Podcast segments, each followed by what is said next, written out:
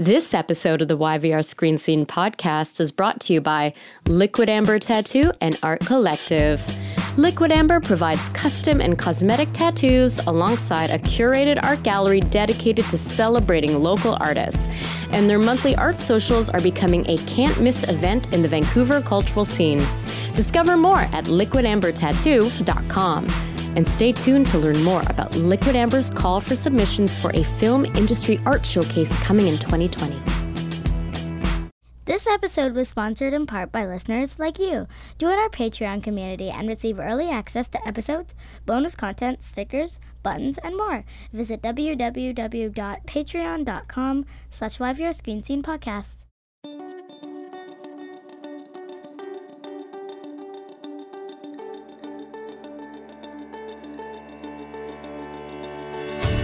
Welcome to the YVR Screen Scene podcast.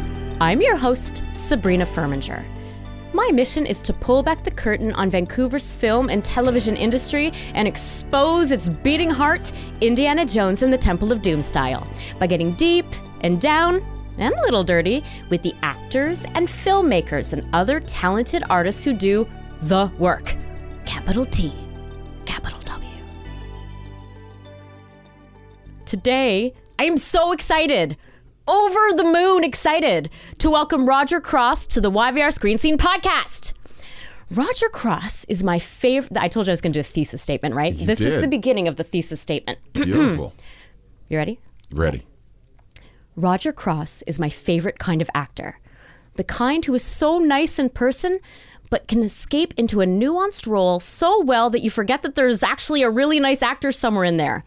Brian Markinson does that. Michael Eklund does that. Gabrielle Rose does that. Richard Harmon does that. And my God, does Roger Cross do that? For the longest time, when I thought of Roger, I first thought of Travis Verta, the Liber8 time traveling terrorist he played on Continuum. Travis was terrifying, and I thought he was 19 feet tall. But more recently, I think of a very different type of role that of Donovan Mac McAvoy on Coroner, which is in the midst of airing its second season, and for which Mr. Cross was recently, and when I say recently, I mean yesterday, nominated for a Canadian Screen Award. Coroner is based on a popular series of books by British novelist M.R. Hall. It follows the professional and personal exploits of Dr. Jenny Cooper, played brilliantly by Serinda Swan, an ER doctor turned coroner whose ex whose husband recently died, leaving her a single mom with a mountain of debt, PTSD, and an ex-soldier lover who lives in a treehouse. As for Mac, he's a perfect partner for Dr. Cooper. He knows the ins and outs of law enforcement better than Jenny. He's a realist. He's sentimental. He's got skeletons in his closet. In short, he's like an onion. And it's a pleasure as an audience member to get to know his character. So today, I want to talk about these characters, and I want to talk about the character behind the character. The man who received acting advice from Lando Calrissian on the set of the final episode of Wise Guy. The man whose lengthy list of credits includes Arrow, Orphan Black, Motive, Dark Matter, and Dirk Gently's Holistic Detective Agency. And the man who had an entire other career flying planes before stepping into the zany and kinda equally dangerous world of acting. Roger Cross. Hey. That was my thesis statement. Wow. Welcome to the YVR Screen Scene podcast. Great to be here. Before we continue, Yes. there is a disclaimer. So, um, regular listeners to the podcast know that we record pretty much in an alley. Uh, of, uh, we're next to, next to um, the the delivery zone for a very pricey organic uh, grocery store, and the drivers there very angry. Weird. the kale, right? It's It's delivering kale. kale. It's It's, delivering I mean, the kale. kale. It, I just feel the rage in me. Um, so be, besides that usual beeping and screaming, there's also construction in the office block today, and it doesn't matter when I schedule these interviews. It just always happens when I'm But, doing but it's a cozy studio. Yeah, It's- so there it's will. nice. It is. It's nice. We're all sitting on top of each other right now. It's so cozy. Um, so besides the usual noise from the grocery store, there will be construction sounds, but we have good mics. Oh, So- wonderful mics. Yeah, just it's just. It, I don't want to thank your daughter, Mara. She gave me this beautiful rebel at heart. It's Mari. Mari. yeah. Edit. Yeah. I don't want to thank your beautiful daughter, Mari, for this beautiful coin that she sent me. Um, Yeah, she rebel does- at heart. Yeah, she does not give Star Wars coins to just anyone. I'm honored and Yeah. blessed. Thank you, Mari. Now clean your room. Okay. That was her. That wasn't me. Yeah. It should be you. Come tell her to clean her room. She won't listen to you either. So Roger Cross, Yes. first name, last name. Who are you? Like when you hear Mm-hmm. that description that I just read, my thesis statement, Yeah. like how closely does that resemble how you see yourself? I have no clue how I see myself. I see myself as a lot goofier than you've probably described. Yeah. Yeah. I'm starting to see a little bit more of that now. Yeah, I I'm- have to maybe I'll be revising my thesis statement my thesis Uh-oh, statement by uh-oh. the by the end today. Image shattered. Yeah. So we are going to get into a time travel vehicle in a moment. But before we do, I do want to talk um because I did bring this up as somebody who is such a Star Wars stan. Um Ride or die for for Star Wars Millennium Falcon, but you Mm-hmm. Oh, actually yeah. did get to work with Billy Dee. Williams on I that final episode of Wise Guy, and he did give you some advice. So can you can you tell us a little bit about what happened there? and Oh what my it was god! like? It was one of my earliest roles, and you know I was playing this thug kid that you know the drug dealer in the school, and Uh-huh. I was this guy driving a Porsche, and you know all kinds of things, and I shot the wise guy's niece, and so he gets involved, and um, Billy Dee. Williams, kind of like the lean on me character, comes in the school to clean things up, and you know at one point I'm there and I'm not even paying attention, so he kind of grabs me by the ear and throws me out of the school and I'm like, get it, get off me, get off me. You're dead, man. You're dead and blah blah blah blah blah. And, you know, Billy Dee is like, you know, Roger, I can I, can tell you're a nice kid. I'm like, "Uh, thank you, sir. and, and and he and he's like, but you know, when um when real gangsters tell you you're dead, they just say it. You're dead. And that's it. And I was like, You're right. Wow. Thank you. You know what I mean? Well, and then Travis Verta was born, man. Like, because he wasn't yelling and screaming all over the place. And so I've yeah, I've taken that to heart, and it, it was true. And even in that scene with him, and afterwards, there's that boom, and then just like you're dead. Yeah. And came back to try and kill him. Eh, Like he just meant it. He didn't wasn't threatening it because a lot of times the guys that are full of bluster and bravado, they're not really going to do anything. The barking dog syndrome. Yeah. And so it was like, oh man. And so it just it, it's great when you know all these different people you work with, and I've been blessed to work with some phenomenal actors and some great people, and have learned a lot hmm. and pick up all these little you know nuggets, these nuances that you bring to other characters. Yeah. Yeah. I just I can imagine though. You, I mean, you said that was one of your very first Oh, yeah. roles as well. To get that advice so early on, like that, that like, am I correct in thinking that that might that changed the course of of how you approached roles? You know, and, and we can we see that in other. Uh, like if I'm looking at. Travis, am I see am I seeing a little bit of uh, Lando? you you you are honestly Yeah. because you know as I said as like it's kind of like when he's you know when Travis was mad you knew he was mad but half the time he was just doing it and he Yeah. enjoyed doing it and he, he as you said he never yelled he never did anything but just with one look he could terrify you because it's one of those things there is still a part of me. So I've interviewed you before, Yes. but never in person. Yes. So it's very strange right now because in my mind, even though I've been I've been like watching Coroner and stuff and loving Coroner, but you're still you're still Travis. And you're not. It's really this work is messed up sometimes. Okay. We're going to do some time travel. Okay. Uh, we're going to go back in time, and you get to choose the time travel device. So we get to. So I'll give you some options. okay Um, and then you can you can either choose one of my options or choose one of your own. So the options are uh, the DeLorean, uh, the Okay. TARDIS from Doctor Who, um, Superman, or the Enterprise whipping around the sun, going back in time, Bill and Ted's phone booth, or something different. You've given me some great choices. And funny enough, I just before we went on air, I looked at Superman and I mem- I mentioned, do you remember when he went backwards Mm-hmm. yeah. around the world? And so I have to choose that because I talked about it before we went to air and without knowing you were going to ask this question. So Yeah. I'm going to have to pick that one. Okay, so we're gonna so we're I guess we're holding on to Superman's legs or something, and he's flying us around the sun.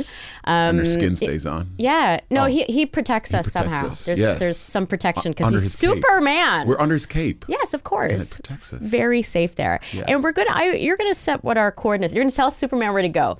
I want to meet like so. You're you're one of your kids is turning nine today. Yes. I have a nine year old. So and I feel like nine is an age where it's like you're you're very like it's a a perfect distillation of your essence, you know, in a lot of ways, right? And I True. I think of that when I look at my daughter. She has such a good idea of who she is, what she wants, like, you know, heart on her sleeve and and her, her passions are very clear. Yes. You know, so and you're They are. They're so honest yeah, about a lot of that. they are. So I want to meet nine-year-old Roger. So where are we going? Ooh, nine-year-old Roger's in, still in Jamaica. In Jamaica. Okay. and he Oh, is- nice. yes he, All right. he's, he's in jamaica he is you know in school he's doing his thing oh my brother would probably kill me for, for, for telling this story but like my, my brother remember yeah, um, one point my grandma had to go to kingston we lived in the country area and, um, and um, so she had to go there for the day and she asked my older brother anthony to take care of myself and my younger brother gary and say, okay, make sure you take care of them, you know. And Anthony was 13 at the time, and he's like, all right. And my brother had this crush on this girl that lived up the road, and so he was like, okay, you guys stay home. I'll be back soon, right? And instead of us staying home like we were supposed to, we sneak and we follow him. we did, and then we went up there, and he went by the market, and he picked up these this fruit called a guinep. I don't know if you know what that is. No. This little fruit. It's almost like a lychee, but it's a different version of it. Oh. Jamaica. It oh. So you peel it and there's stuff. something Yeah, inside? it's kind Oh, of like jelly like like that. And he picked them up and picked something else up, and we're like, "What's going on?" And then he goes and you know sees this girl who would came to visit, and he's giving her you know the guinep and the, the whatever, and then he's there. All of a sudden, he hears. From the bushes, and it's the two of us. We were great. We were we were so sneaky. I don't, he didn't hear us at all. Didn't see us following him. All of a sudden, he's like, "Go!" He had to leave and take us home. So we totally just wrecked his game. Yeah. Yeah. Wow. That's Yeah. cruel, but It is. Sorry, Anthony. he kind of asked for it though. He, he did. he was supposed to stay with us. And did grandma ever find out? No, God rest her soul. Yeah. She won't now. But Okay. yes. She probably knew. She probably knew. Oh yeah. Grandmas always know. They do. Yeah. So do. so um little Roger who doesn't listen to his big brother and is ruining his game. Uh, what did what did he want to be when he grew up? You know, at the time, I mean, I was considered a really smart kid. I had skipped up two grades. What? And yeah, I'd passed the. Can you do the books here before you go? I'd like pass. I do payroll here. It's like it hurts my brain. it, it is true and stuff. So I, I mean, I'd pass an entrance exam for Knox College there, and they thought everyone was like, "You're going to be a lawyer. You're going to be a doctor. You're going to be all these things." And I'm like, "Okay," and I was just going along with it. Honestly, I had no clue. I, I, I didn't even. I had. I did not really know what I wanted to do. I didn't know what I wanted to do till we got on a plane flying from Jamaica, and I saw the cockpit when the pilots were up there. I'm like, I want to learn how to do this. I mean, I saw all the buttons and all the thing. This is back when they allowed kids in the cockpit. I Yeah. used to hand us out, hand wings out, Yeah. and stuff. You know, now sadly that that they don't do that anymore. Yeah, well, th- we've had a few times at the end of a flight Where they've come out Yeah, they and you know if Mari's been a really good girl, yeah, you know. yeah, exactly. and it's like a reward at the end of the flight to go Yeah. and and that's been really cool. But yeah, you never get to like peek through. I remember like being able to peek through and no, they invited. I Yeah. got to go in it. You know what I mean, and do all that. So that was kind of yeah. Yeah, so and so when you were flying over, were you where were you were you flying to Canada or was that like you were going on vacation somewhere? no. or? We're flying to here to Canada to Vancouver. Wow. Okay. Vancouver. So your route then was um, Jamaica to Vancouver. Yeah, we flew through Toronto, spent Yeah. the night in Toronto with our aunt, and she introduced us to Mickey D's. And I remember my first bite of a Big Mac, and I did not like it. I was yeah. like, "What is this thing?" It's salty. It's not seasoned. yeah. yeah, it was something odd about it. But then we moved on, and yeah, Wow. Okay. That's that's. I mean, that's a lot of new beginnings and stuff. So, how old were you then when you, like, I you saw the cockpit and then co- arrive in Canada as an immigrant? Well, we were, I was ten, almost at ten. It was August of 19, of that year, and Yeah, uh, okay. I was ten, yeah, almost eleven, and yeah, we we came here, and it was like, yeah. Yeah. So, did you have a good um, uh, adjustment period then? I had a great adjustment period. Yeah. I said, I mean, there were five of us kids all together, and so we had each other to, to play with, and we all Wait, came you- there together. were five of you? There's five of us. Yes, my old my oldest sister and my other sister had moved here first Okay. before with my mom, all right, when she was here working, and then the um, the boys we were in Jamaica still with my grandma. Yeah. and then we came up later. Yeah. and it was one of those things where it was just we had each other to play with, and we we went. It was a great neighborhood. We I remember like even the first few days there, some of the neighborhood kids came by the house and said, um, "Your kids want to come play soccer." I think their dad told them, "Go ask the neighbors, the kids to come play soccer." Yeah. So they know they asked us to come play football. And so we're like, yeah, we're gonna play some football. So we ran up there, and they had this weird looking ball. And I was, we're like, that's not a football. They're like, yes, it is. We're like, that's not football. Football's round. You, they're like, oh no, that's soccer. We're like, huh? What? So- it's, that's so we weird, right? know. It's weird. It's weird that like North America, just two countries, the only two Yes. who call football soccer. Soccer and soccer football. Yeah. No, oh, yeah. No, no, they don't. because you use your hands more so in football. Yeah. But it was a marketing thing. Yeah. So what was the North? What? Where? Did, uh, Simon, edit that. No, we'll keep that because I always sound like a fool. Um, what what neighborhood was this then? Where'd you land? In, in Burnaby. Okay. We were in Burnaby, and it was on Willingdon Avenue. Remember Oh, that? oh, Willingdon peak Avenue. Burnaby. That's Burnaby. real, real Burnaby. Yeah. Yes. Okay, so so you're you're in school, you're going through school. Now, a lot of people who sit in that chair Yes. have spoken about um, that it's in high school where the passion for the arts and acting. Got the hand out for the acting, where that's first unleashed because it's you know the first exposure to like drama class and Yes. and theater kids and stuff. Was that a similar experience for you, or like what role did the arts or acting play in your life at that point? I mean, uh, yes, in school I took drama classes and really enjoyed it. And um, I did church plays and stuff Oh, like yeah. Mm-hmm. that. We were church going kids and we sang in the choir and, you know, we do the family band thing. You know, my brother was on the guitar and my sister would play the little piano. We'd sing. You had a family band? We kind of did. We did. We were that Wow. corny group, corny little thing that we do. And yeah, and, and that was always there. But also, you know, we're very practical and logical, you know, very British influence and stuff Mm-hmm. like that. We, with practical things. So I never imagined acting as a career. It was never a Are thought. you saying a career in the arts is not practical? Not in the slightest. not in the slightest. the intelligent folks won't even bother with it. The, the purely logical, it's not for you. Yeah. Yeah, it, it, it's crazy. It's What a do you- crazy world. I mean, I do want to get into flying in, in a second, but you know, um, the you know, I, I myself am not an immigrant, but I am the child of of immigrant and married to an immigrant, and it's just like, um, and I, I and we've had a lot of of immigrants in that chair as well, or the children of immigrants, and talking about you know when you were growing up in an immigrant family, that it's a kind of it it can impact the choices you make Definitely. in different ways. So like, tell me about that, about having that like I- immigrant mom and immigrant like lens and how that you know helped you make decisions especially like okay so we're, we're in your late teens then we're making some decisions then about what we're going to do with our lives Yes. what part do you think that played You know, it, it played a great part, but I think part of it too is, you know, my mom's a very stubborn woman. Yes, you're listening, mom. You're very, very stubborn. Love you. that is a Um, compliment It's a compliment in this room It's a but but um, as I said, they were very practical, very practical, very logical. You're going to do this. You're going to be a doctor. You're going to be a lawyer. You're going to be that. Blah blah blah. I said, no, I want to be a pilot. Mm-hmm. So I looked through, you know, what I had to do to become a pilot. Went through that whole process, and then the acting thing. When we get into it, well, you know, kind of started happening. I'm like, no, I really love doing this. Yeah. And even after I was on my first series, First Wave, my mom would still introduce me, say, "Oh, this is my son Roger, and he's a pilot." Right?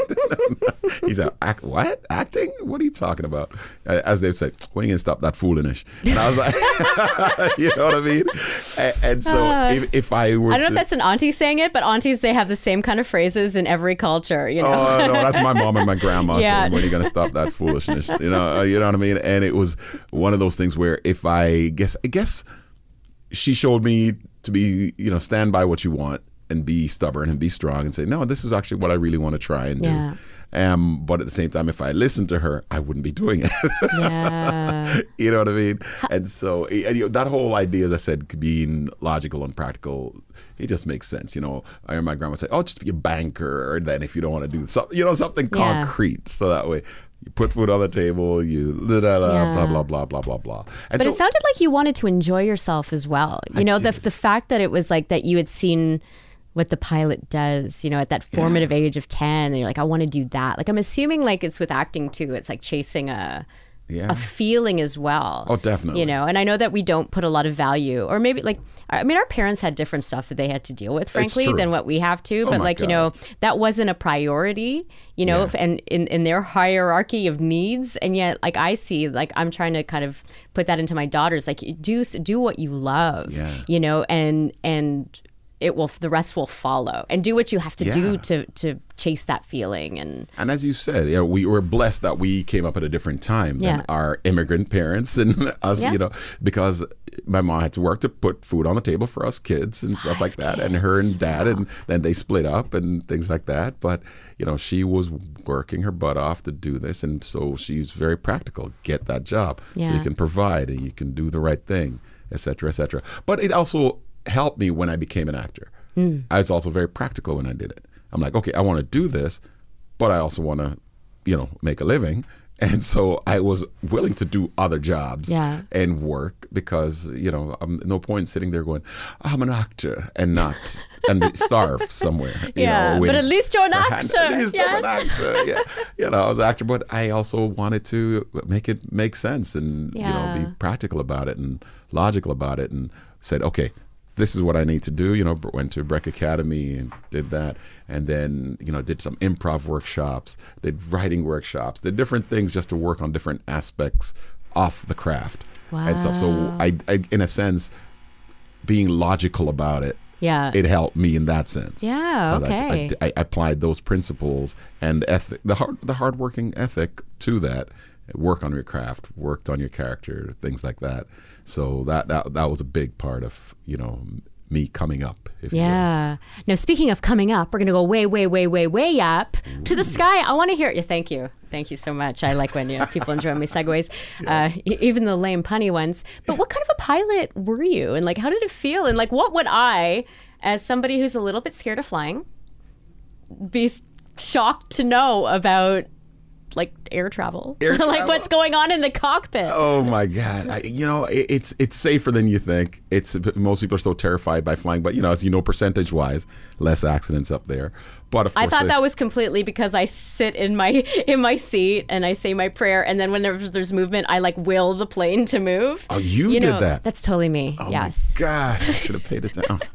I gotta just like that's me. Like white knuckling and just like ah, causing it to move, moving Yeah. it back. Like okay, I'm gonna get it's turbulence. I'm gonna make it calm. Make it calm. Okay, so it's safer than I. It's safer. It is. Yeah. It really is. And and I mean, okay, another story. My younger brother Gary, he was also kind of like that, but he's also very stubborn as well. And he I'm sensing a in our family a he- little bit, a Oh, little yeah. bit. Oh, definitely. Most definitely. And he went on about, oh, flying is dangerous. I'm like, okay. So I took him flying with me in a little 172. And we're up there. And, you know, he's still arguing. I'm going, look, it's very safe. I go, could, I can lose my engine and we can land the plane with no engine, things like that. He goes, no, you can't. I go, yes, you can. You can coast, you know, glide down and land. And he's still arguing with me. So I was like, okay. So I kill the engine. You did not. Oh yeah, I turn it, I shut it down, and he's like, and I'm like, no, no, no, see, and then look, and I was doing the turns, and I go, look at this, it just glided around, it's very peaceful and very quiet, and I'm showing how I have full control of the plane, and we can glide all the way to the ground, and um, well, and he said, okay, okay, and I'm like, Gary, just relax, okay, look, we have full. Yeah, but when in the history of ever telling somebody to relax is somebody relaxed? Oh, Gary, Team Gary. Okay. and so yeah, and then you know after I got down, you know a little lower, I'm like, see, so we could come right down and just land the plane with no problem. And I go, actually, when we land the airplane, we actually do cut the power. What? You do land the plane with no power. I mean, even, the giant planes. even the giant uh, planes, you have to kill the engine to stop flight for you to land. Okay. But they usually have like you know a certain amount of power and. Okay, But it's oh, a the- giant flying bus. They cut the power? Well, you have to because how is you going to Oh come down? Oh my god, I How never you gonna- thought about that. I uh, never thought about how else, you get? I mean, they don't cut it all the way up there. They cut it as you get closer. It's a powered. Why did I ask this question? No, but I don't want to know. And I'm going to Toronto for the CSAs, and uh, I'll be thinking of you as we Ooh, ooh. crash land. We're not. it's a controlled crash. There you go. Okay. Um, I shouldn't have told you that. No. You should not have told me that. But, but Oh. it, it is what it is, right? And so I finally I powered up, and he's like, "Okay, fine." I go, "Yeah." So you know, but it's very safe, and I mean, you get in situations. Did Gary feel better after that experience? No, I think he's still nervous, but no, he felt a little better. He did because he knows he. He's like, thank you for not killing me. Yes, and he's a, he's a little better now, but he yeah. At the time there, he used to be like ter- terrible with flying, but I think he's better now. You hope so. You don't know because he doesn't talk to you anymore because that was the last time you ever spoke to him because then he was done with you. See, I know I know the background of this. See? Okay, I, let's let's. I just want to move on from this. Uh, okay, let's get back to it's totally. I'm so stressed You out are. right now. This is so cute. Glad you're happy. So, Roger, yes. how how the heck did you get into acting then? Like, how do you get Oh. from be, terrifying your brother and destroying your family to, That's my to fault. becoming one of my my favorite actors who completely you know i was actually so this is my like um you don't know this Okay. but i was actually on i visited continuum once and i was so terrified i didn't want to talk to you Ah. because and i didn't want to talk to brian either these two because I, i've seen brian in so many roles where he's been Yeah. terrifying and it's like it, but, but travis especially was just Yeah. so like just I, I think because in my mind you were like 19 feet tall like he Oh was a really mean dude Oh, funny story. Um, I was actually filming one day, and you know he has a tattoo on his neck and things like that, and his big boots and all that sort of thing.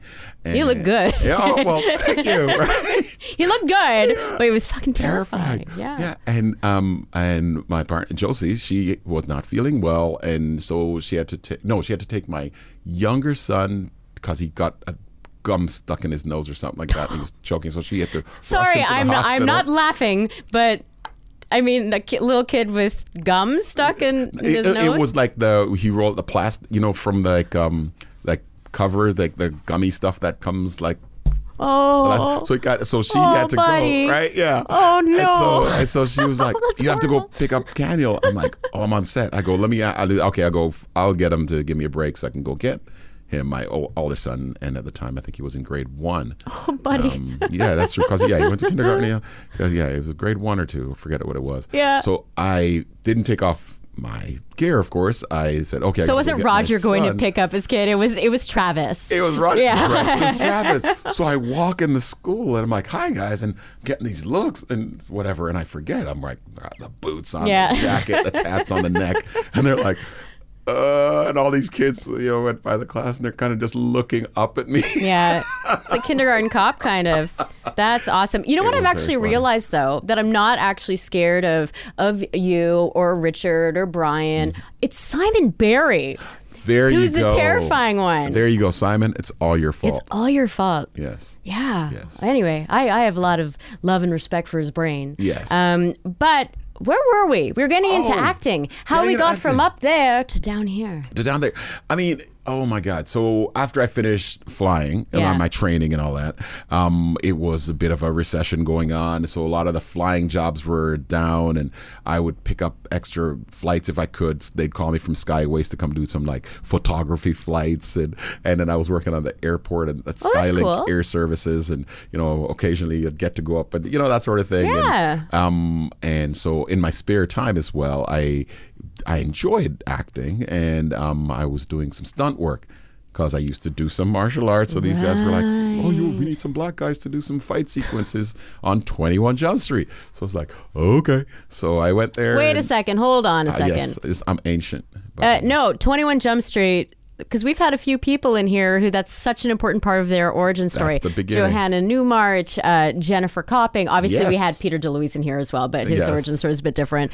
But wow, so is that the same for Yes. for you? The very 21 first. That was my first real experience in the film business. And Wow. um, Okay, so what do you remember about like the, your first time on set and your first foray into this like kind of weird world that we live speaking in? of Peter, actually, I think we a bunch of us jumped him in school. That was my gig. I was like, you know, we jumped him and we were beating him up. That was my fighting intro to it all. Yeah. And so yeah, and then I think like like I think it, when I did another stunt, they threw me a line and stuff, and they go, "Oh, you're real natural at that." I'm like, "Eh, it's it's fun," and they're like, "Yeah, yeah, blah blah blah." I did a few more things and. Then I was like, yeah, I do enjoy it, and I loved it in school, and so I thought, well, I have some spare time, so I went to Breck Academy. Mm-hmm. I mean, I, I audited a bunch of different classes and went up to Breck Academy because I loved what they were talking about. And that- they don't want to teach acting for film or acting for television or acting for stage, anything like that, because acting is acting. The Acting craft is of acting, acting. is That's acting. right. The techniques are different, and you can apply it where you will.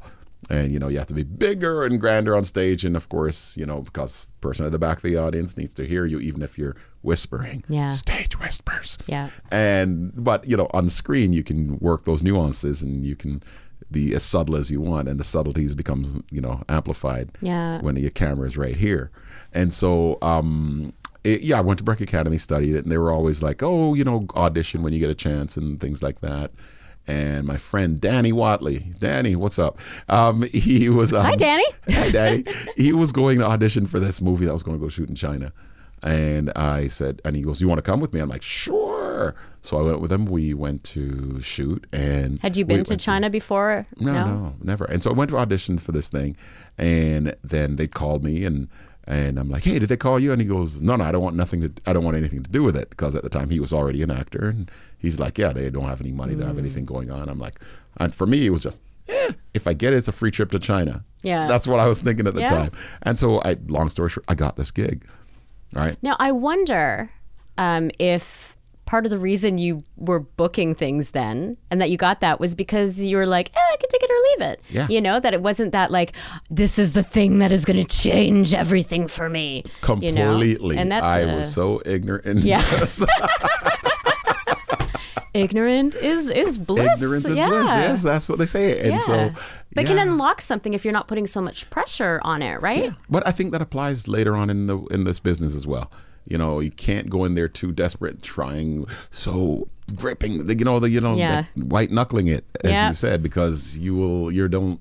You're not free to do the work. Yeah. Not free to create if that's you're putting that kind of pressure on yourself. What was the what was the film in China? It was the International Rescue, like Ame Film Corporation, and um, Okay.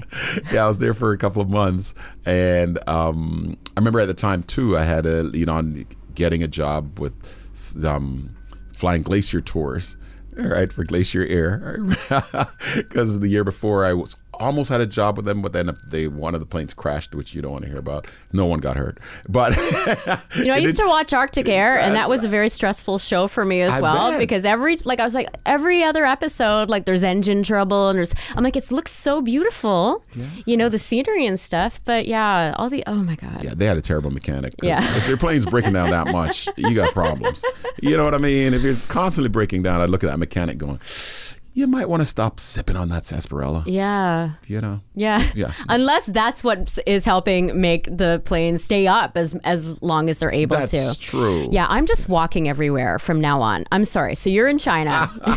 Yes. I'm in China. I'm shooting this movie.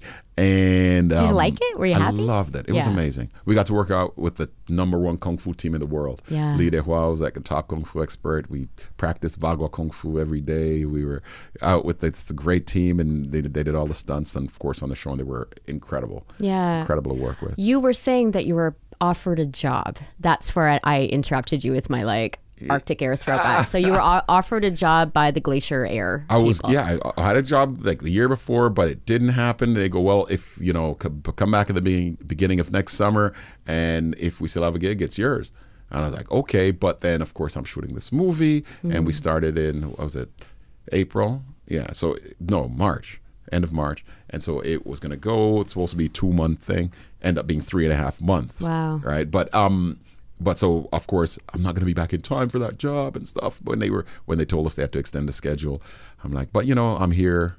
Okay, I've committed. I'm going to do this gig Yeah. Etc. cetera, et cetera. We went to like 14 locations. We went, you know, it's a World War II epic, and about the hump airway between China and Burma and blah blah blah. And so we went to all these locations, all these explosions, all these incredible things, and it was a day off that I got to go um, with the kung fu team. We went to this temple.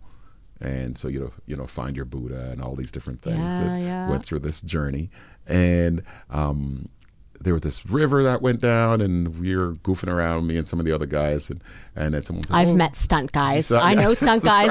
Goofing around is part of it. part of Yeah. it, right? It really is. And they're like, "Oh, Sifu wants to see you," which was the kung fu master, and I was like, "Oh, okay."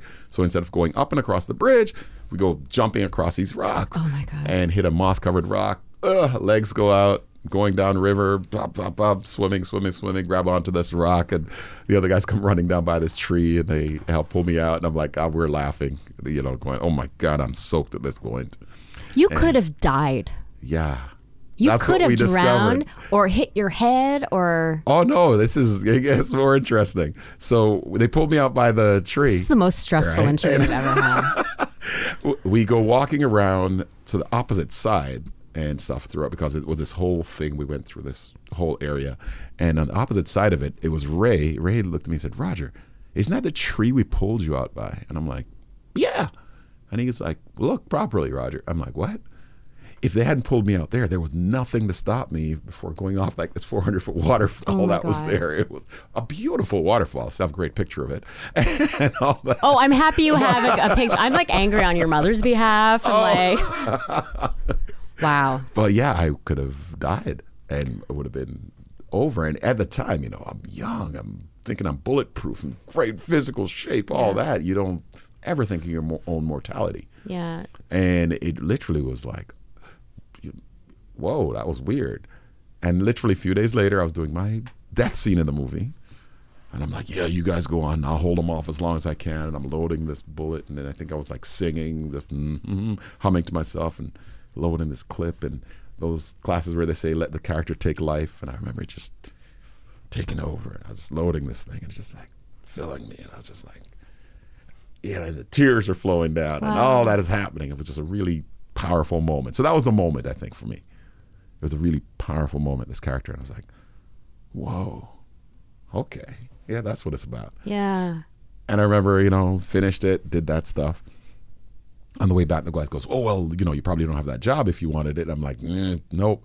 And they go, "Well, what are you going to do?" And I'm like, "Well, you know, guys, uh, I, I kind of like this acting thing. I Yeah. need to give it a try." I felt I had to give it, and I said, "I'm going to give it a year, and if it doesn't work in a year, I'm back to my flying full time. I just need to try it." I just needed to try it. So, um, and you know, it's it's one of those things. Until you're in that situation, you never want regrets. Yeah. is one thing I learned.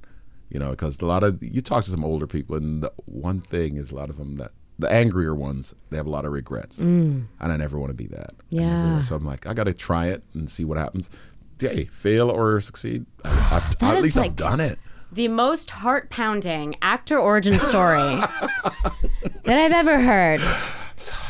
Okay, so we're going to take a break. Okay. When we come back, we're going to talk about Travis and Continuum, Mm-hmm. and we're going to talk about Mac. Mac. We're going to talk about Mac. We're going to talk about Jenny. Okay. Talk about Morwin. I don't know. We're just going to talk We're about it all. gonna talk. Okay. about it all. We're going to talk. All right. And, and uh, so now here's that. Here's our, our ad from Liquid Amber Tattoo and our collective. Luvia. Yes! I love you. Some people claim that Vancouver is a no fun city, but anyone who says this has clearly not attended Liquid Amber Tattoo and Art Collective's monthly art socials, because these events are crazy fun and bring artists and art lovers together in one gorgeous space. Liquid Amber Tattoo is located in a stunning three story brick building in historic Gastown. Since 2001, Liquid Amber's artists have been providing custom and cosmetic tattoos to satisfied Vancouverites and out of towners. The studio is health board approved, it's spotless, and the artists are consummate professionals. And there is always stellar artwork by local artists on the walls. Which brings us to Liquid Amber Tattoo and Art Collective's signature event, the Art Social.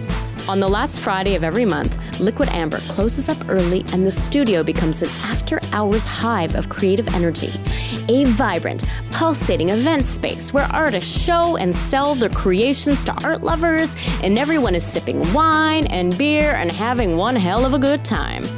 And right now, Liquid Amber Tattoo is on the lookout for art that's been created by artists who work in the film industry or that's been inspired by the film industry in some way. Is that you?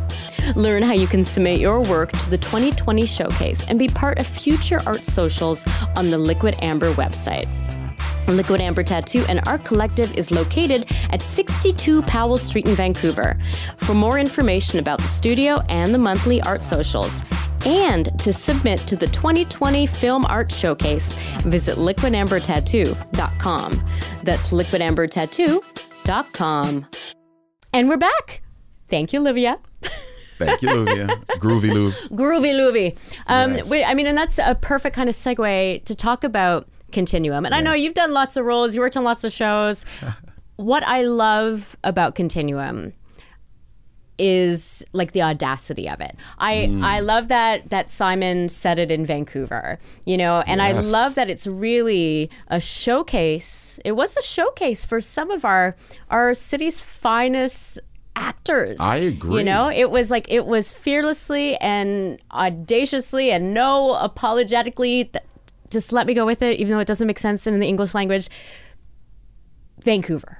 Yeah, no, honestly, it, Yeah. it was an unabashedly Vancouver, and he's like, "Well, why not? If you're gonna Yeah. set it anywhere, because that story could be set in any city. Yeah. So why not that city that he's in? Yeah, the city he's from, in. that he's proud of, that Yeah. people love. that has had so many other sci-fi shows, you know, set their series, you know, here and yet we're Seattle or we're in New York. And Yeah. so so tell me about some of the um the the things that you got to do on Continuum. You know, and and like maybe your journey with Travis or, you know, or or with, you know, cast and crew or whatever like that you had not had the chance to do before. Like how did that experience change you as an actor? Uh, Honestly, it, it was one of those blessed jobs.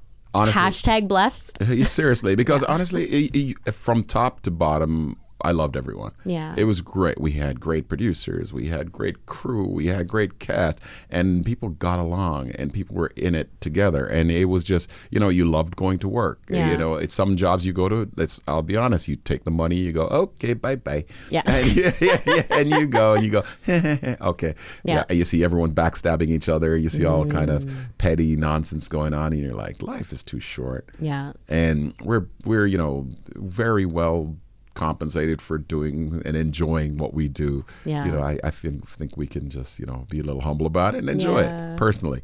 And so you know, and I think that's why Simon and I we're, we're still friends. We still get along um, because he has that same mentality. He's a great guy, very talented man, and he just enjoys what he's doing. Yeah. You know, and so But it's like what, what's neat about him as well, though, is he's also he's really practical. yes, It, like he's this really creative, you know, brilliant Yes. mind, and yet it's also like it's practical. Like everything is achievable. Like even the fact that it was sci-fi, Yeah. and yes, there was like there was the future aspect, but it was set in the, you know, in the Well, here and now. if you think about it, Yeah. you remember that watch thing that he had in that episode and talking about how, you know, it monitors your health and monitor all these things.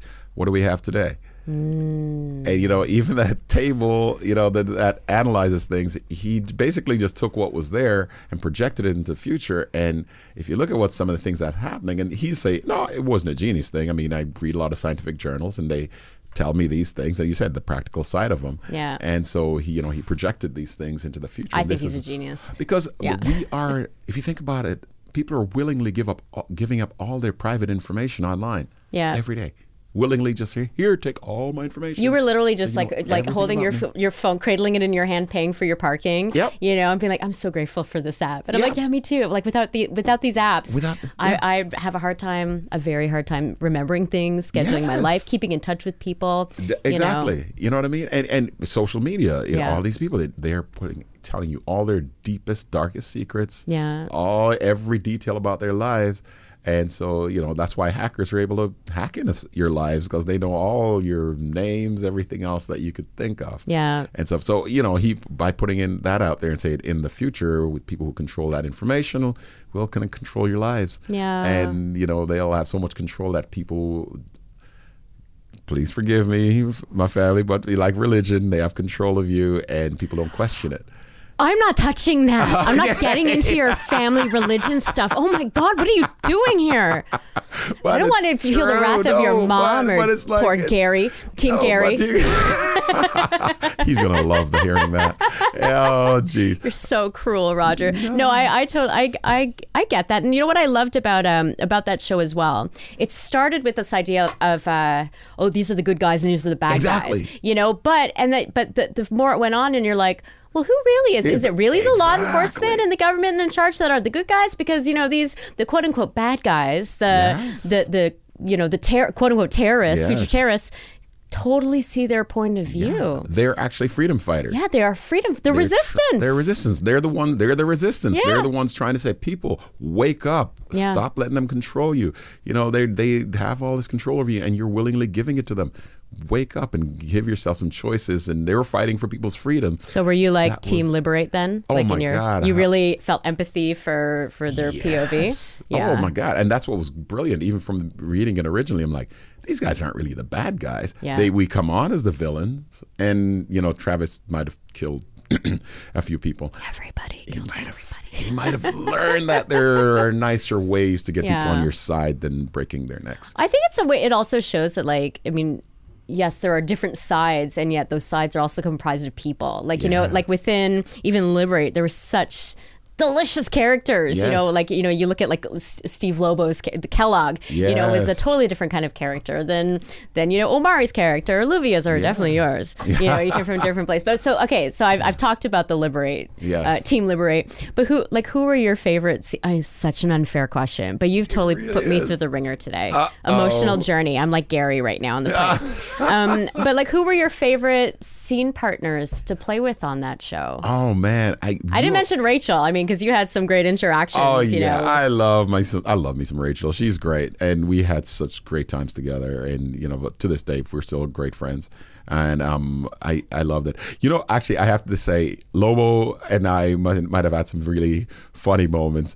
Even though I remember the first kind of scene we had where I got upset with him and you know slammed him into the fridge. And I think it was we had that scene, and I think it, we were doing it. All of a sudden, he's like, "Um, Roger, Roger. um, that hurts. And I was like, oh, sorry, buddy. Travis. he was oh my so god. he was so fragile. And then Poor Steve. But he wanted no, he's he's a great actor. Yes, he is. And we we had some fun together. And you know, that delicious kind of thing that he does where he just kind of like just digs a little bit and says some of those smart alecky, Oh snarky little comments and you know he's so uber intelligent that you know he's plotting things he played that so well and so you know he's so the opposite of travis Yeah. which was the blunt force that's very honest and raw about everything Travis was blunt force trauma. Force, Absolutely. literally, Really and he's just kind of like take it as it is. Yeah. there's no, you know, Yeah, Kellogg was like a poison kind of. Do you think that like I okay, so this is me having my opinion and being kind of like political, but I I kind of sometimes feel like like Continuum didn't get a fair shot in a lot of ways. You I know, and even the way that you guys were like as the actors had pins in you and like, you didn't know if you were going to be coming back or not to to wrap things up and everything like um how does that like how does like d- how does that ex- like okay, no. Here's the question. Why? why? why did that happen? And like, what what are your ideas about why that happened to continue? You know- like, especially like, is it a West Coast thing? Because now you're on a Toronto show. Like, it's Yeah, yeah. a little bit different. The treatment. I know I'm speaking as if like like out of the side of my mouth. you are. It's like they can't hear you. Yeah. they can hear you. There is, but you know, I mean, there is kind of like a. Is it an East Coast West Coast? No, I, you know what it is. I think it's just um, a studio executive thing. Yeah. I mean, that happens all over. If you look at great shows that have been on American television, they get canceled too soon because one, the audience may not have been ready for it, or sometimes there's change in executives, Yeah. and they have a different vision of how things should go. And you know these things happen. It happens in this business. It's too bad because a funny, another interesting story. I remember Wait, is this gonna? Do I need to have You- like a don't need to- like an anything. antacid or something before this one? Because I'm like you completely stressed don't. out. You don't. but I, I, I landed in L.A. Um, I forget what it was, and this driver was there, and you know he was talking to me, and we had the conversation, and then he goes, "Listen, there's a show you have to watch," and he goes, "It changed my life," and he goes, you know, and he started talking about all these different things and whatever, and how you know they there's people that they thought were bad and they were good and this and that, whatever. He was talking about Continuum. Oh my god I God. had no clue it was me right? And he's telling me about this show and that sort of thing. As you said, some people think because, of, and I'll get to that later. But he's telling me about the show, and he goes, "Yeah, man, I'm not sure when it's on." I go, "No, I think this, they're they're going to get a third season, and they're they're, they're going to show it." Blah blah blah. He's like, "How do you know? How do you know?" And I go, "Well, you know, I, I I know some of the people that are on it and stuff, right? I literally did." And he got me to my house in L.A. And at the time, and I got out of the car, and we were there, and, he, and he's like, "Yeah, man, whatever." I go, I go, "Well, I was on the show," and he's like, "What?" And he's like, he had this thing on his looking at it. He goes, you know, I knew you looked familiar, but I, I wasn't sure. I wasn't sure. He goes, but I thought you would be a bigger dude. he expected I'm so glad you told him though. giant dude, whatever. And I'm like, nah, it's me, man. And he's like, It's how tra- how mm. you as Travis like commanded Oh. the space. You know, it's like kind of like you sucked the air out of the the the room. Like just with the like the putting the fear in. You know, I mean, I do remember like there was one time I don't remember. Maybe it was a later one, but like you literally threw Kiera. that's like- true. Like like re- like that was so scary.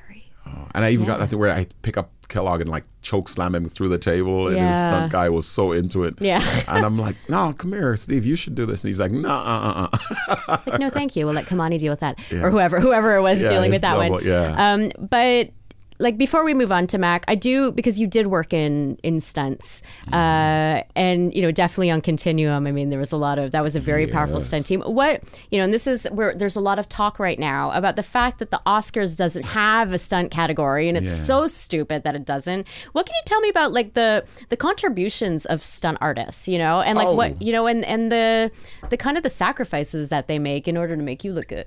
Honestly, I mean, and I think you know this. Um, Once upon a time in America was a great example of you know the guy who you know they show the Hollywood star there and then the stunt guy. But let's face it, no, some of these stunt men they live pretty damn well. They Mm-hmm. don't. They're they're not living out in the boonies. They're they're they do well. Okay, they make. Oh, a yeah, lot, they do make, well. They make a lot of money. So, But they also they, they do really But- well. But they're also like put it because like all my friends who are so I'm like. Lazenby, you know, Paul Yeah. Lazenby, who was on our show, Maya Aro, Oh, you know, yeah. Like uh, Darren Shahlavi was one of my best friends, you know, so they all have scars all over them Oh, hell from all yeah. the, and this all and they go like, down the road here to your, Yeah. the doctor down the road that you know, probably Nigel, and get some. Dr. Nigel Lang, yeah. Yes, Yes, no, we see always the stunt up and- guys down Oh, the- definitely. Yeah, yeah, yeah, You know, so but it's like there's a so I meant in that way they are sacrificing Yes, their, you know. I, I've got, And I they love it, yeah. they do, and and I mean, and it's thing they do. But but you're right, it's a great contribution, and they make us look great because in you know I said I'll do the fight sequences and things like that on my shows. Um, So you will, you will Oh, do I do. that. I yeah. do them. They have me do most of them. Most of ninety nine percent of the fight sequences you've seen. It's been me. Yeah. Um, but I don't do the impact. Yeah. Because that's what takes a toll. So Mm-hmm. if there's any like throw landing off stuff and all that, I said bring in the stunt double because I do not. Yeah. Because the impacts are the ones that really get you after a while. And if you land wrong, and as you said, the next day you're all stiff and sore. Eh, no, not for me. I just get that. Not I don't do stunts, but I do parenting. Okay, The parenting, see? my back, my legs. I walk like you know at the nighttime. I'm like walking like I'm 90 years old. Yeah. Uh, No, So okay. they, no, they have a great. They no, they contribute a great deal, and I mean, I don't see any reason why it's not part of like even the technical side of things. Like Yeah. when they do hand out technical awards, that it shouldn't be there as well. Yeah. you know, like the Emmys, they have a. There's a lot of planning that goes into you know creating these cool Oh, my you know, it's God, not like there ever. it's not like we're gonna let's set, let's set Roger on fire today and then see what happens. It's like no, we got a lot of planning to do. Oh yeah, and- and when you're when you're doing a burn, you only have like a few seconds in that suit. Yeah. Once it's sealed up and you're on fire to get it, get the shot, Yeah. roll the guy out, and put him out. you have like ambulance Before- on standby oh, and stuff. Of course, and people Yeah. don't see that. Or you know, God rest his soul, but like when the explosion happened and the battery landed on us, you know, someone there. So when we have big explosions like that, they do have an area that after the explosion goes off, we go into this area for. Uh, 15 to 20 minutes. Yeah. People might think that's a long time, but no, when, you know, debris shot that high in the air, it takes that long to come back down sometimes.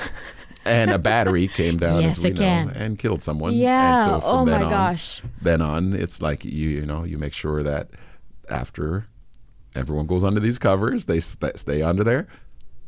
Everything good? Okay. Okay. come back out. Yeah, unfortunately, we've had there have to, have had to have been a lot of accidents, especially in the early years, to help us kind of like to learn a lot of lessons. How you figure it out, right? Yeah. All right, let's talk about Mac. Mac. Mac. Um, I I love Coroner. Ah. Uh, it is a very bingeable show. I agree. Um, it's really fucked up show as well in a lot of ways. Oh, is it I ever? mean, like you, like I uh, uh, episode I watched recently, like she's like scraping off. Like I learned that what can happen to a human body, like it can turn to wax and stuff, Yeah. and it was so disgusting. Um, you know, and and Tor- Toronto shot. It's set in Toronto. It's Yeah. filmed in Toronto. So tell me about some of the joys and challenges of playing this character, who is uh, like is very I mean, not Travis like at all. And yet nuance, you know. I mean, he's got skeletons, he has a past, he has feelings, Oh, you know, definitely. about And he's all I mean, there's a lot of clashing with with Jenny as well, you know. It's not like we're just we work together and we're happy all the time. It's not Oh, that at no. all. That dynamic tension is one of the most delicious thi- I use that word a lot, but it's true. It's one of the most Yeah. delicious things as a viewer about Coroner. So Yeah. It's the old guard meeting, meeting the new guard. Yeah. It's the old bull and the wise bull, in his opinion, and then the, the young, eager bull that's, well, no, let's just be brash. And, you're you know, Obi-Wan. y- y- you know what I mean? Yeah. Yes. And and uh, and Serinda's Luke. she is Yeah. just coming in. No, let's just do it. Why do we have to? No, no, no. You have to calm down. You have to. Or you're Billy Dee and she's people. young Roger. There you go. Yeah. You know what I mean? It's And yet like- not because she's totally like Yeah, exactly. And yet still, else. all of a sudden, he's like, well, maybe I have kind of given up a little bit. Yeah. And I've accepted things too much. And so that, you know, that passion you have when you were younger and that bravado and the balls, if you will, to Yeah. just do things. And I said, the ignorance. Ignorance is bliss. And she comes in there not coming from the classic background of a coroner. She came from an ER doctor, et cetera, et cetera, and losing her husband and life is in shambles. But she has she has this God, her life is so messy. her life is in it. But Yeah. she has this area of work Yeah. where she's so good at that she can pour herself into. And that's what's great. And I think McAvoy's character sees the young character and is like, well, maybe there's some of that. She's still stupid and she's still a little ignorant and she's still got to learn. And then, you know, she pays the price for even, you know, opening these cases, getting a guy released from jail. He comes back to haunt or whatever. And so it's kind of like, you know, you got to be careful. If you're going to open these doors and kick down doors, what comes out you might not like. Yeah. And so he's, you know, he's there as that, you know, that that uh, that that's what's great about the character. Um, he's he is the wiser character, but now he's learned that okay, well maybe I do need to go back to Yeah, she's taught him some stuff She's as taught him well. some, yeah, and so that's what's great. You know, even being as you made that Obi Wan, I can still learn yeah. and I've learned from her that okay, maybe being passionate about things um, are a great thing. And and he he ends up going back to his old neighborhood with the old case that he had to reopen Yeah. to find out stuff about you know the that um, that kid from his neighborhood. And it's, it's just been so much fun to play this character, and they've given me so much leeway, and they've Sorry, given I'm us laughing because actors are weird. Because to say that that's fun, I mean, and I, I know it's Oh. and you can see the joy, but it's like it's it's like this is a show that has to do with like I mean, Death. there's death, and and um, I mean, what one of the things I love so much about about the Jenny character is that you know she she's dealing with a lot of the same things that I deal with, you know, PTSD and panic attacks, and and it's one of the Ah. first times that I've seen panic attacks represented so well Yeah. on screen, you know, and like, and I'm Brebner. sure, yeah, I I I bet you know. So when you um.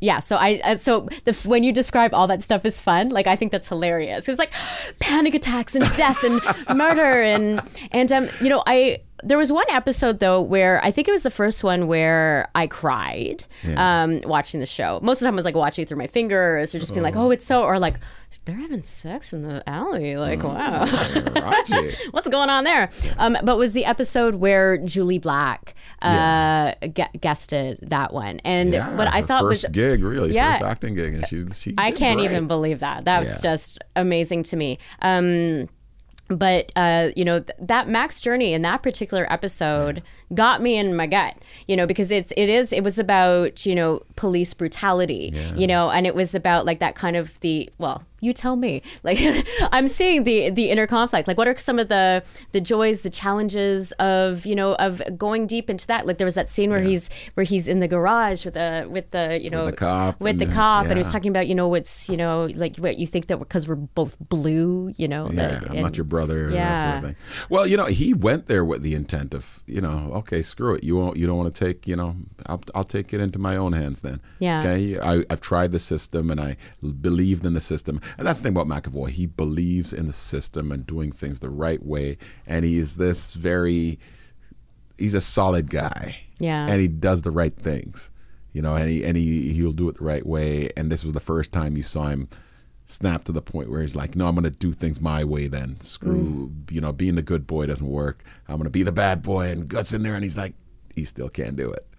You know, he, Yeah. he raged, but he's like, okay, I can't do this. That scene was. wh- What, what was it like uh-huh. to film that scene? it, it was it was a powerful scene. It Yeah. really was because you know you you you think about all that these guys did to that poor kid Yeah. who was just playing his music, and for no reason, then the color of his skin, he gets harassed, and um and it's something that hits home personally, of course. Yeah. Um, that in a city seen- where they have i mean you know i know that in toronto there's been a lot of talk about about carding you know and and about i mean there was the a couple of years ago they called it like the year of the gun or something Yeah. you know like there's a lot of um There's some racial tension. out There's there. racial Let's- uh, tension, okay, let's- absolutely. Let's, be frank about Yeah. it. I mean, I've talked a lot of you know the whole Jane and Finch area that they are all just like they're all over it all the time, and you know, so uh, I've talked to some of the cops out there, and some of them are like, well, you know, some of these.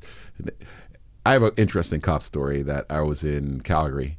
And I was doing, um, a, I did a police ride along out there. I've done a couple of them, but I did one with the dog squad out there, oh and it was great. Yeah. And th- those dogs, those are my favorite my favorite officers are the canine ones Canine- yeah those dogs are amazing. Yeah. No, I won't even get into all that. But Yeah. but uh, long story short, I had to get change, um, and I only had big bills at the time because they were selling T-shirts to raise money for a thing. So he and I had been, you know, we talking. We stopped at this very fancy hotel. I'm not going to say the name of the hotel.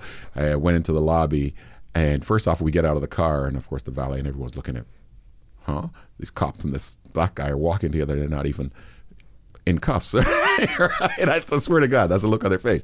Like, okay, no. We walk in the lobby of this hotel, and I swear, it went quiet. Hmm. We walk in, and I walk up to the counter. I'm like, "Hi, can you break this down for me?" It was a hundred dollar bill, and she's like, just looking at me, and she kind of looks at the cop, and he's kind of nodded, and she's like, "Oh," and she gave me the change, right? And he walked out of there. He was like, "Okay, that was one of the weirdest experiences of my life." And he goes, "You know, maybe I'll start looking at things a little differently, hmm. right? When I won't just judge instantly." And he goes, "But, but," and, and we had a very frank discussion about it. He goes, "But sometimes, you know, some of these guys in the corner make it bad for a lot of you guys that are good guys." And I go, "Yeah, but there's a lot of white guys that do a lot of bad shit too. Yeah. but you don't automatically judge all of them." He goes, "That's true." yeah He goes, "It's an easier target to see the difference and see the color of the skin and the and or the ethnic whatever. To it's easier to put you guys in a box and judge you." Yeah. And I was like, "Okay." And he goes, "Yeah, but honestly, I will make a greater effort to not do that." And I was like, "Oh man, you just, just from being present for that incident, which. I'm sure for him that was a new experience. I'm assuming he's white. Yeah. Yeah. But for you, not a new experience. no." But for him, it was Yeah. a very new experience, and it, I think it was a controversy. Us walking in together that made Yeah. people go. Like, and it was just so weird. And for him, it made a difference. And so going back to that, so sometimes, and that's what McAvoy even went through. He went through the whole idea that you know I don't buy into all that. I am a police officer.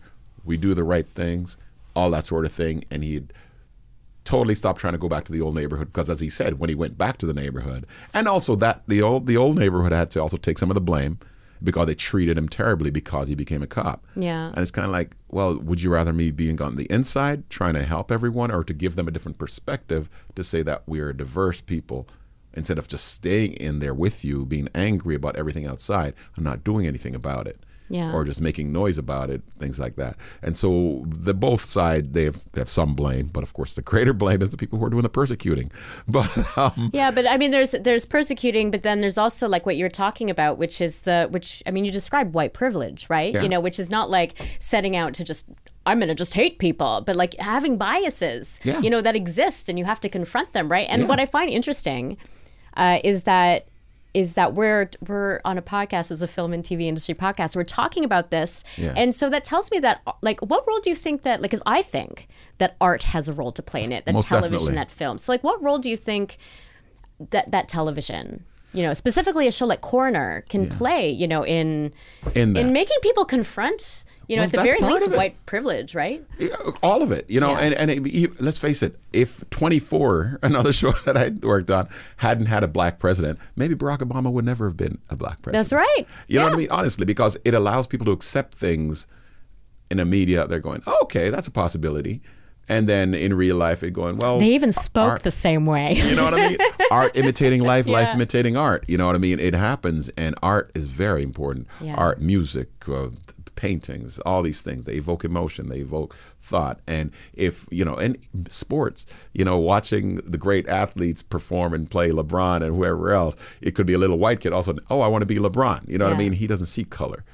You know what I mean? It could Yeah. be a black kid seeing Luka Doncic, whatever, saying, I want to be him, whatever. And it's kind of like, okay, it has that ability. And when you see it on TV and um, you see Coroner and people see those kind of race relations. And what I love about our show is it's like, it's so diverse. There's so many different people. There's blacks, there's whites, there's you know brown. There's everything on there. Well, yeah, Jenny, Jenny's mentioned. son is is gay. Yes. you know, you. I mean, there's you and have she's part uh, Middle Eastern, Yeah, right? yeah, And and you have um the, her the uh, trans character. you have a trans character. You have uh, First Nations First representation. Nations. Yeah, we have everything. And talking that, about all the conflicts. You know that yeah, everybody just trying to work, get along. You know, I, and and it's never really brought up as an issue. Is Yeah. what I love. People are just people, and you yeah, know, but, and but we don't always great. get to see that on TV, you know, which is like because even you know even though I mean workplaces are, are are diverse or you go to the grocery store and it's diverse like there's Yeah. people around everywhere that doesn't always translate to the screen which is another reason that continuum was so great and it's another reason that Coroner's so great you know because Yeah. these are shows that look like life Yes. you know that You look what like I our life and you know maybe there's somebody who lives in a town where they don't know maybe maybe they live in one of these like very small towns where there are no black people Definitely. you know and maybe the only black person that they're going to get to know is Mac.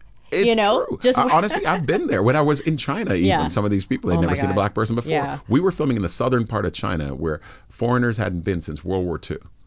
It was because it's close to the public. The only reason we were allowed down there is to film. Wait, and you And so were had- filming a, a Um, International War. Rescue. This is way uh, World War. II. Yeah, and so some of these people had never seen a black or white person, and they don't even have television in some of these places, so they've never seen anything like that. So we had like throngs of people watching. Every day we'd be trying to shoot. Like, Yeah. they were like it was like it was amazing. And small town America, sometimes you go in there and you know I do some of these conventions or whatever, and this, some of this, some, if you go into some of these smaller towns, some of these people like, yeah, they've never been around Yeah. a person of another you know race because their town is a small town and it's just you know whatever.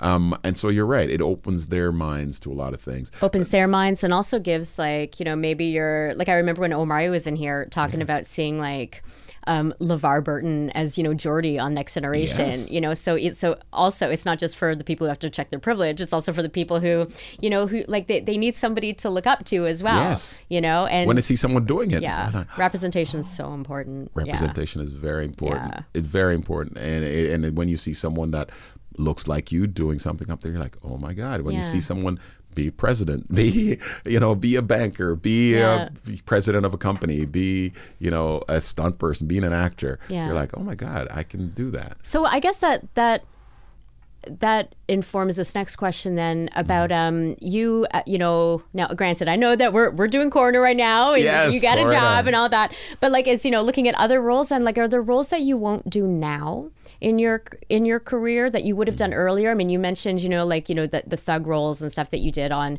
you know early on on Wise Guy and on 21 Jump Street like you know which you know, in a lot of ways those you know I mean a lot of the late 80s early 90s stuff all written by you know white people who Yeah. didn't know what black people did and Yeah. you know and like stereotypes right you know would you do those kind of roles now or like or do you think about like do do roles have to My- pass a certain kind of like a, roles have to have roles have to have some sort of story. Yes, they have to okay. have a journey. So even if he's a villain, he has a journey. He has a story. He has Yeah. to follow. I like hearing that because you know, big I've- Travis fan here you know, it's true because I mean, remember years back, and I've I think I've always kind of done that. I've never really just done it.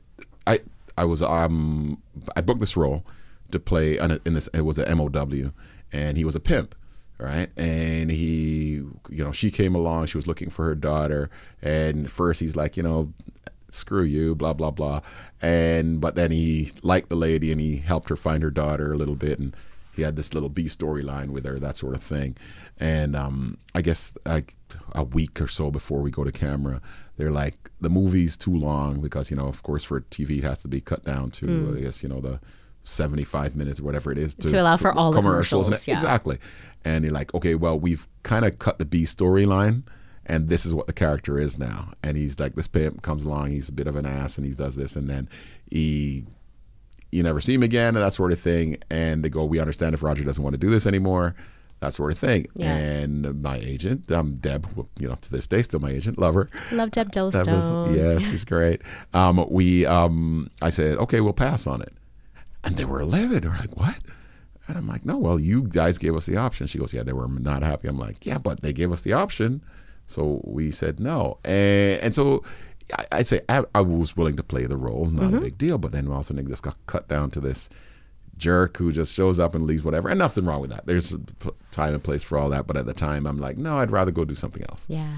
And um, I, I said, playing a thug is great. I have no qualms about it.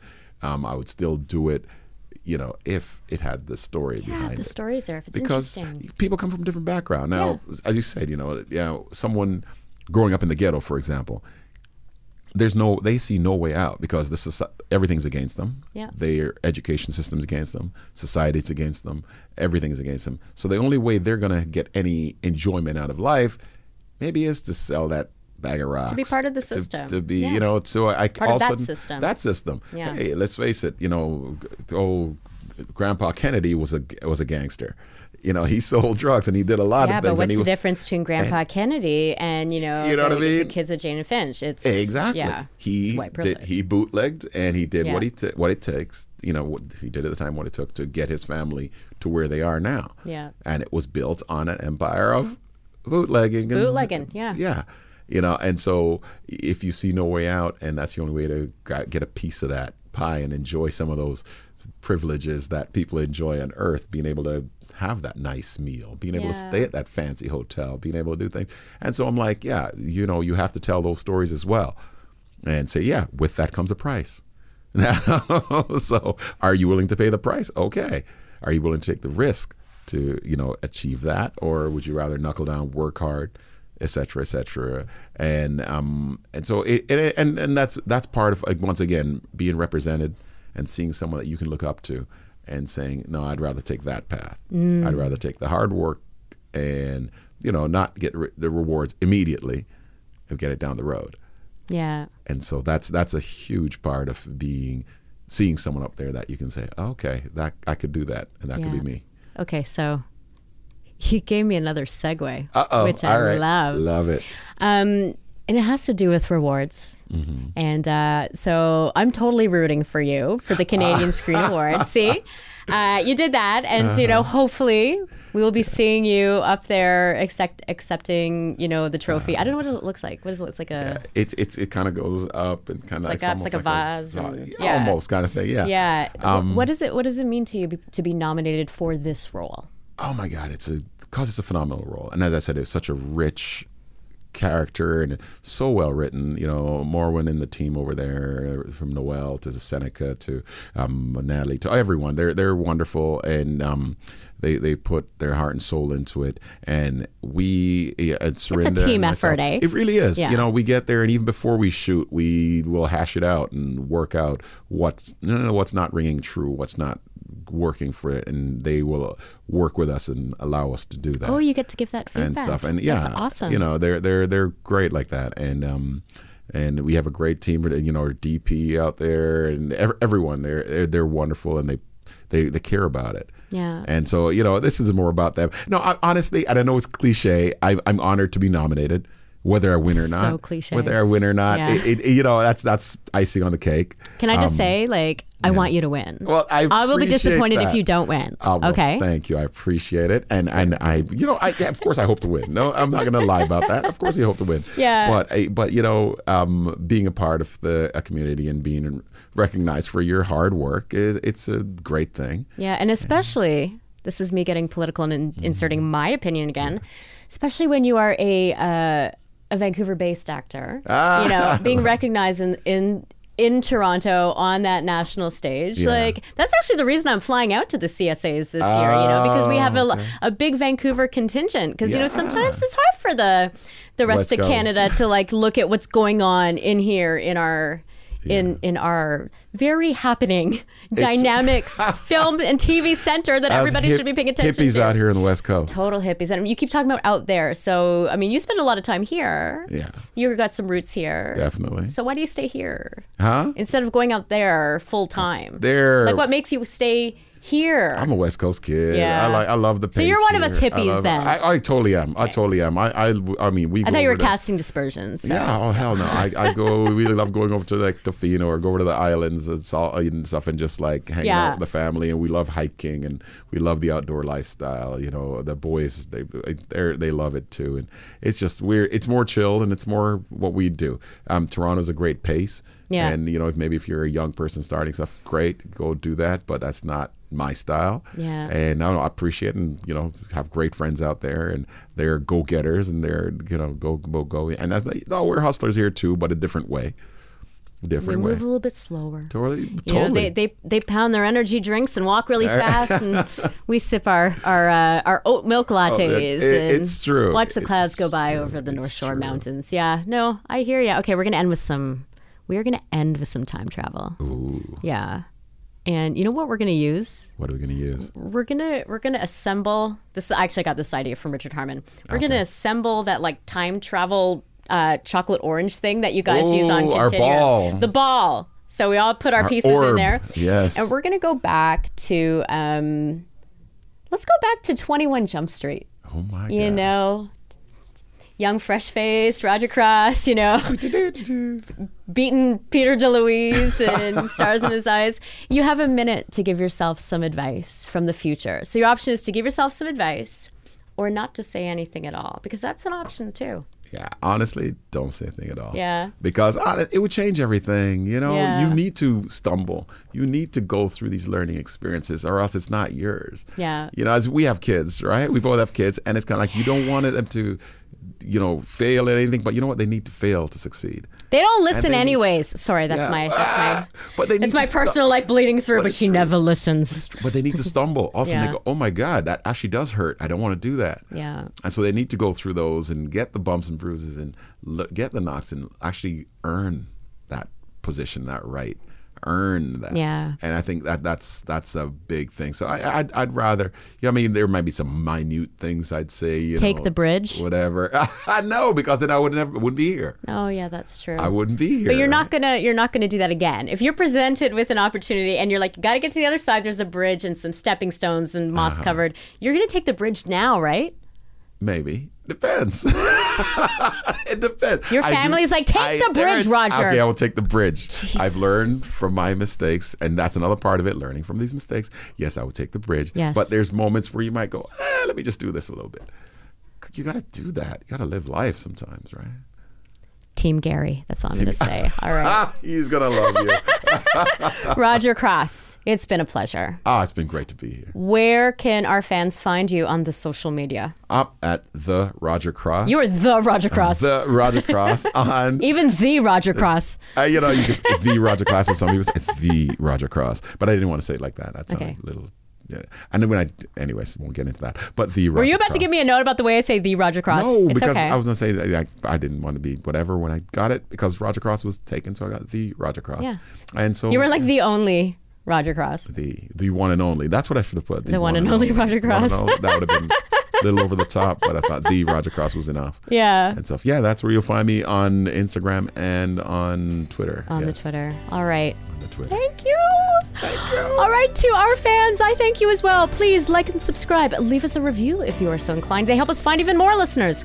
You can find us at www.yvrscreenscene.com. You can follow us on Twitter and Facebook and Instagram at YVR Screen Scene. The YVR Screen Scene podcast is hosted and executive produced by me, Sabrina Furminger. And it's produced and edited by, thank you, by Simon Furminger. Special thanks to Mariana Furminger for recording our Patreon ad and to Tyson Braddock and Paul Furminger. We are family business for technical it. support, and to Dane, not Furminger Devilay, for the original music. YVR Screen Scene is a division of Fish Flight Entertainment. Join us next time for another deep dive into Vancouver's dynamic film and television scene.